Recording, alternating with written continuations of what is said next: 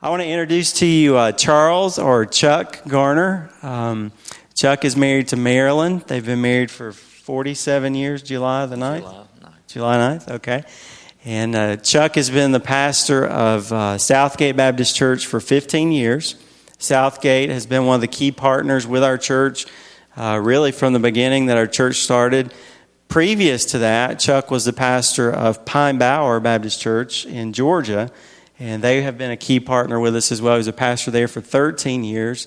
All totaled, he's been a pastor of, uh, including I think three other churches, uh, all totaled for 36 years.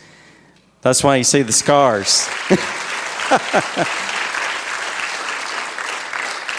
I don't know if you heard me while you're clapping, but I said that's why you see the scars. Okay, uh, no, I, I, actually that was one of the questions I want to ask Chuck as we kind of get started here tonight. Um, tell us a little bit what, what's it been like being a pastor for the last 36 years. Well, first of all, I'd like to say that before Robbie started dating Shannon, we had an interview like this. Uh, not not quite like this. don't think I don't remember it, and that's why I've invited him here. But uh, that's just one of the the things that I look back and see. Uh, in the years, uh, 40 years ago, um, Marilyn and I had been married uh, six or seven years, maybe. And March the 20th, 1973, uh, I felt the Lord was dealing with us, calling me for something. And so, March the 20th, 1973, I stood up in church on a Wednesday night and I said, Lord,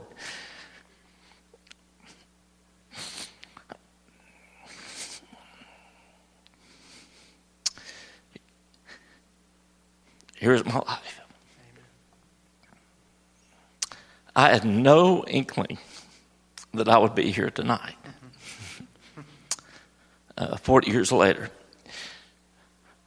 Now, um, what's happened at the beginning and through the years? Uh, and let me say, first of all, for Marilyn, when you see a pastor, you look at his wife. If God is able to use that man, he will use his wife even in a greater way. Now, Marilyn is the one that has kept us, I think, just focused um, on family and ministry. But in that also, there have been people. I think of a lady that uh, we mentioned to uh, Shannon uh, this afternoon, Blanche LeClaire. She was a widow in Columbia, South Carolina, that she took our family under her wing with prayer. She prayed for us. She prayed for our children. And uh, we're here tonight because of that. She, she couldn't buy a present for anyone, probably. Had no children of her own, but we were her children. And I want to say that all along the line, in 36 years plus and over 40 years of ministry for me, but as pastor, is people like you that are involved in our lives, that stand with us, and uh, allow us to be able to do what God's called us to do. And we, we just started out by saying, Lord, we just want to be what you want us to be. Uh, just to be able to do what you called us to do and then to go uh, where you want us to go. And I'll be honest with you, uh, I did not pray that the Lord would send Robin Shannon to New York, but I'm glad he did. Amen. Especially Robbie, right? Yes, that's right. okay. I do remember that interview um, about 19 years ago, but we can talk about that later. But anyway, let me uh, let me just ask. Uh, seriously, though, uh, obviously uh, on a couple different levels. I mean, I would like for our people to just sort of hear the two churches that you've pastored and led uh, have been involved in key ways with helping New Hope to get started and just to grow through the years. You personally have been involved. Can you sort of just talk about that? If somebody says, "What do you mean partnership?" I mean, is that just a big attaboy, you know, on the back, or you know, what what what have you done? What have your churches done to really sort of help us? Well, the church at Pine Bower, uh, Robbie was there in ministry with the youth, and then on the seminary, and so everybody we they they looked at Robbie as being a part of that community and church, and it was uh, it, it the support rose up. Uh, the Lord raised up people that, that wanted to be involved in Robbie Shannon's ministry and lives and seminary and, and on in, into the work. And, uh, and that continued on. And even today, uh, I think it in many ways for people that are praying for Robbie and for, for New Hope. Now, the church I pastor now at Southgate, uh, I was kind of between a rock and a hard place. I did not want to be the one of standing up and saying, I've got a son in law and daughter and grandkids in New York. Would y'all support them? but when I began to share with them some of the things that God was doing, then our people began to say, Well, why can't we do something to be in support of them?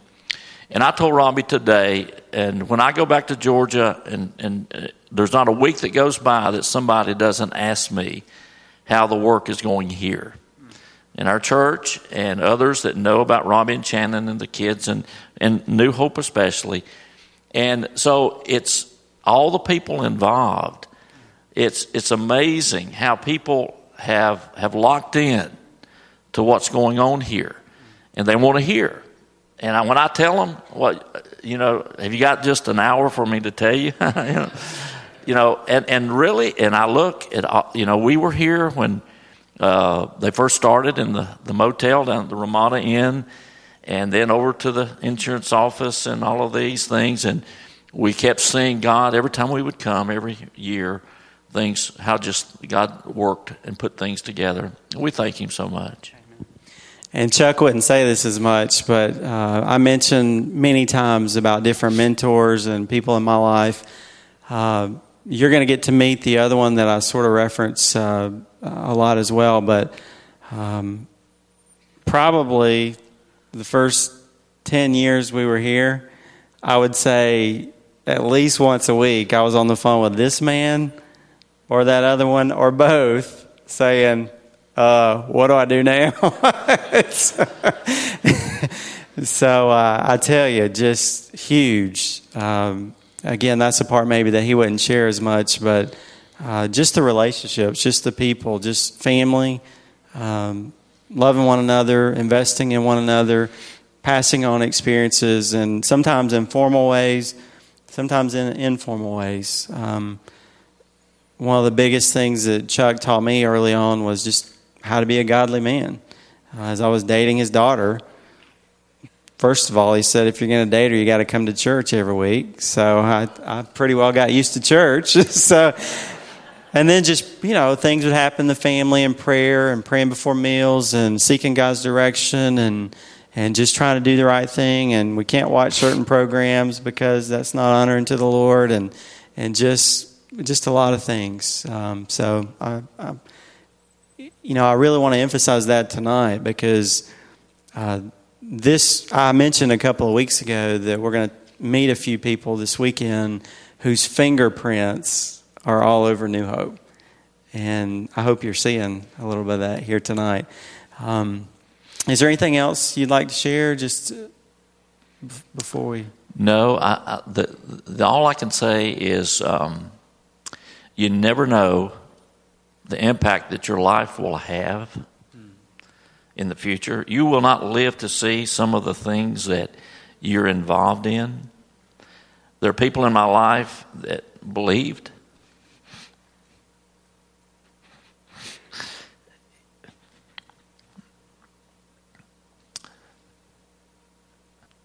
that what I was doing was of God. And I don't want to let the Lord down. And I don't want to let them down. And my goal now is I want to finish well. And I'll be uh, sharing about that tomorrow, not, uh, tomorrow morning, about the partnership that God's given to us.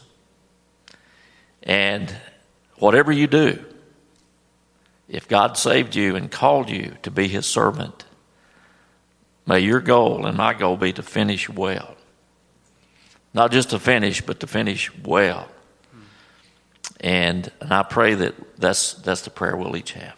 Amen. Let's give the Lord's servant a hand tonight. Amen.